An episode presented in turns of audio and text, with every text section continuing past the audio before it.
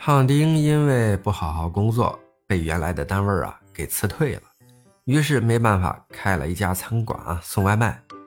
开张了一年多，这餐馆的生意一直冷冷清清，电话呢压根连响都不响。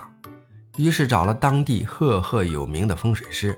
胖丁说：“大师，大师，我店里已经很久没有来顾客了，电话也不响，您看看是不是风水不好啊？”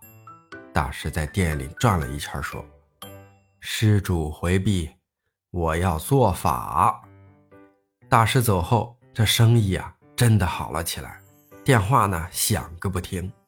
高兴的胖丁提着礼物啊来拜谢大师。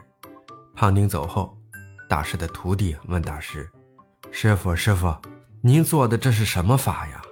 师傅大笑：“嘿嘿嘿嘿嘿，他家的电话线松了。”电话头掉了，电话没信号，打不进来，我给他给接上了。